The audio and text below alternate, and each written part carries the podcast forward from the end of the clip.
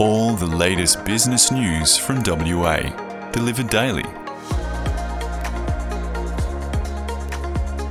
At close of business, news briefing.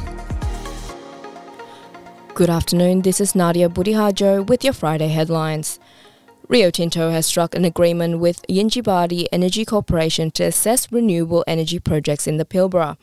The venture will initially target development of a solar farm with a capacity of between 75 megawatts and 150 megawatts. It is aiming to obtain all approvals and take a final investment decision by the end of next year. That would allow constructions to commence in 2025, with development expected to take 12 to 18 months. Rio and Yindjibarndi Energy Corporation have already selected a 500 hectare site about 50 kilometres inland from Karratha, near an existing Rio substation for the solar farm. Today's agreement also builds on the close relationship between Rio and the Yindjibarndi people. Last year, they signed an updated agreement that will deliver increased commercial opportunities and royalty payments to the Yindjibarndi people.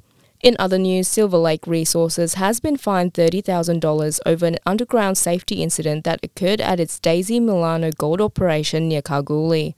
In 2018, a load operator was instructed to enter an exclusion zone that could have been subject to hazardous fumes and rockfalls that could have easily resulted in a fatality, according to WorkSafe. No workers were injured in the incident. The gold and copper miner pleaded guilty at the Kalgoorlie Magistrates Court on Thursday for failing to provide and maintain a working environment where employees and contractors were not exposed to hazards. At the time, a load operator was instructed to build a rock embankment at the edge of an open void in a stope, which is an excavated space that contains ore being mined. Workers were meant to be excluded from entering the stope area due to seismic risks from the recent detonation of explosives at a nearby section of the mine. A sign restricting unauthorized access had been removed prior to the worker entering the area. Investigations are still underway. In property news, Perth based property fund Westbridge Funds Management has acquired a Brisbane logistics facility for $6.17 million from Housing Investment Group. The 160 Benjamin Place asset is on a 2,440 square metre site with 1,530 square metres of gross lettable area comprising a cold storage facility and two story office.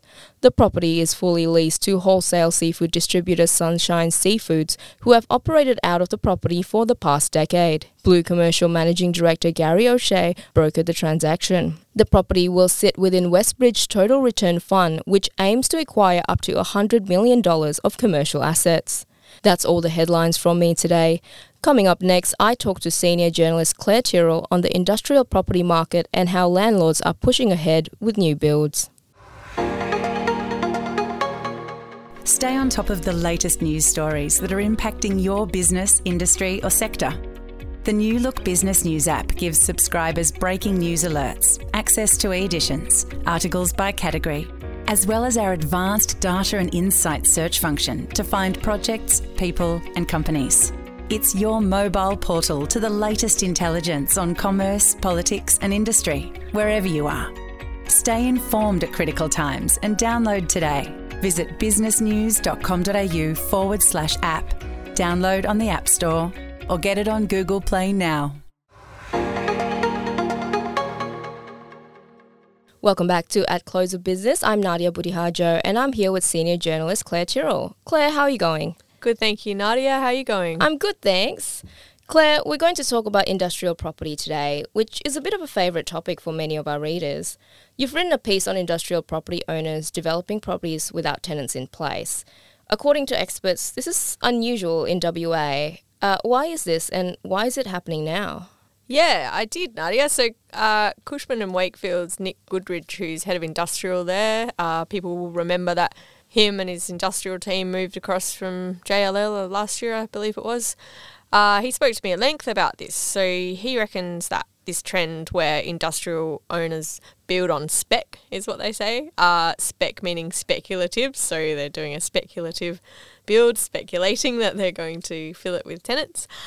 Has been happening on the east coast for quite some time, but not so much in WA until recently. There are a few reasons for this. The main reasons between WA and the east coast in terms of the industrial market is there's even less availability for industrial land in Sydney, um, and Melbourne, Victoria, New South Wales, etc., than there is here, and a lot more institutional ownership. So when I say institutional ownership, I mean the big, big players like Centuria, Dexus, etc. And given those institutional owners are focused on delivering returns for their investors, or that's their main focus, and a lot of these assets are within real estate investment trusts as well, a lot will just keep pushing ahead with builds when they're ready to do so, despite not yet having tenants in place. Uh, and WA's in- industrial market is, is very different. It's dominated by a few families. So the, ta- the Taddies, led by Julie Drago, of Real Side Ovest, uh, the Oosterhofs, who run Eastcourt, the Coxons, and the Hodgsons. Many people will know these names. And institutional ownership has steadily increased here in WA, however. So Centuria, Dexus, and Charter Hall are now major players in our industrial property scene. And these institutional owners are pushing ahead with spec builds like they always have, and the family players are actually following suit you spoke to a number of institutional owners for this story. Who were they and what did they have to say? I did. I spoke to a bit of a cross section of players in this space. Uh, so, firstly, I spoke to Dexus, who became the largest industrial owner in WA when they bought Jandakot Airport and the surrounding land for 1.3 billion in late 2021. I remember this deal. It was really early in my time here at Business News, and I thought, oh, is this how it's going to be all the time? But it's actually the largest deal I've ever covered, and I think it was the largest deal in WA for quite some time at least. And Chris McKenzie from Dexus, he's head of industrial capital markets there. He talked about Dexus's plans to develop 360,000 square metres of additional industrial space on top of what was already there when they bought the Jandakot site of Ascot Capital.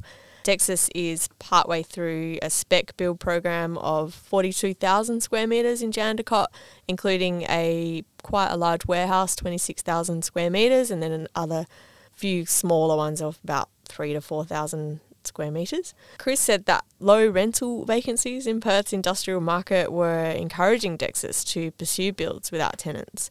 Vacancy rates in Perth for industrial space uh, are, are at about 1.3%, whereas a normalised market is about 4 to 5%. And what this means is industrial tenants are looking for space, so, you know, it's that supply and demand scenario. Some other sources I spoke to included Bearings, which used to be known as Altis Property Group.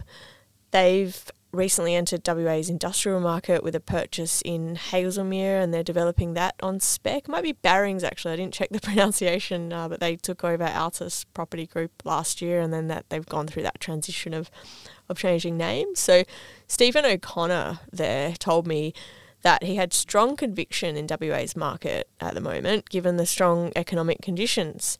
You know, we've got a population growth, we've got a massive mining sector, etc. All these um, key economic drivers that people talk about. So he said that this would create demand across many areas, including mining services, manufacturing, etc. Not to mention logistics. We didn't even touch on that, and I guess that's probably more what uh, you know the players like Dexus will be doing because they're at those lands around airports. That's that tends to be more in that logistics space. Uh, I also spoke to uh, a few local players. So Julie Drago of Real Side Ovest. What they're doing at the moment is building on spec for the first time out at Kewdale. Similarly, they are confident about market conditions and about the quality of their builds, and uh, they actually partner with uh, Mecon Constructions. That's Julie Drago's brother who who runs that as well, and they were saying she was saying that you know this means they're not immune, but a little bit kind of buffered from the uh, issues facing construction, the construction industry, the construction cost increases. Uh, and I also spoke to Hesperia, led by Adrian Fini and Ben Lisle. So I spoke to Ben Lisle, and he was talking about the risk. He acknowledged that you know it, it is a risk building without pre-commitment, but at the moment it's it's worth it because it's such a tight market uh, he, he's always got an interesting view. And what other trends did you observe when writing this article? Yeah, so something I haven't spoken about yet uh, is rental growth. Uh, and this was another big reason that uh, industrial owners were building on spec or are building on spec in WA. So WA has seen industrial rents grow by about 25% in the last two years, so that's huge. Uh, and this was this followed a long period of stagnation. So for a very long time, industrial rents were hovering at about $100 a square metre. I remember when I first started at Business News not long afterwards, I sat down with Julie Drago, who's one of the main industrial players here, and she you could kind of tell, you could kind of see her frustration with that. She said, you know, it should be a lot higher. I don't know why we haven't seen growth. And then, you know, not long afterwards, I mean, I guess she probably foreshadowed the growth because of the conditions that were surrounding the market. Uh, yeah, not long after that, they shot up. So industrial rents here are averaging about $135 a square metre. And a lot of the people I spoke to for this article reckon that they will continue to grow, uh, though at a bit of a slower pace. And the right assets are getting huge rents. Uh, recently, I've heard of a deal at about $170 a square metre for an industrial asset. I can't go into too much detail because I don't believe it's settled, but uh, I'm keen to write about that one when it does. And yeah, when you think about what it's been, where how far it's come, you know, while our rents aren't as high as you get on the east coast, um, it's still it's huge. Another really interesting chat. If you would like to read Claire's story, it is in the October 16 edition of the Business News magazine, or you can read it online at businessnews.com.au. Claire, thank you for joining me. Thank you. The latest business news delivered daily. Subscribe and rate the show wherever you listen to your podcasts. For all the latest business news, visit businessnews.com.au.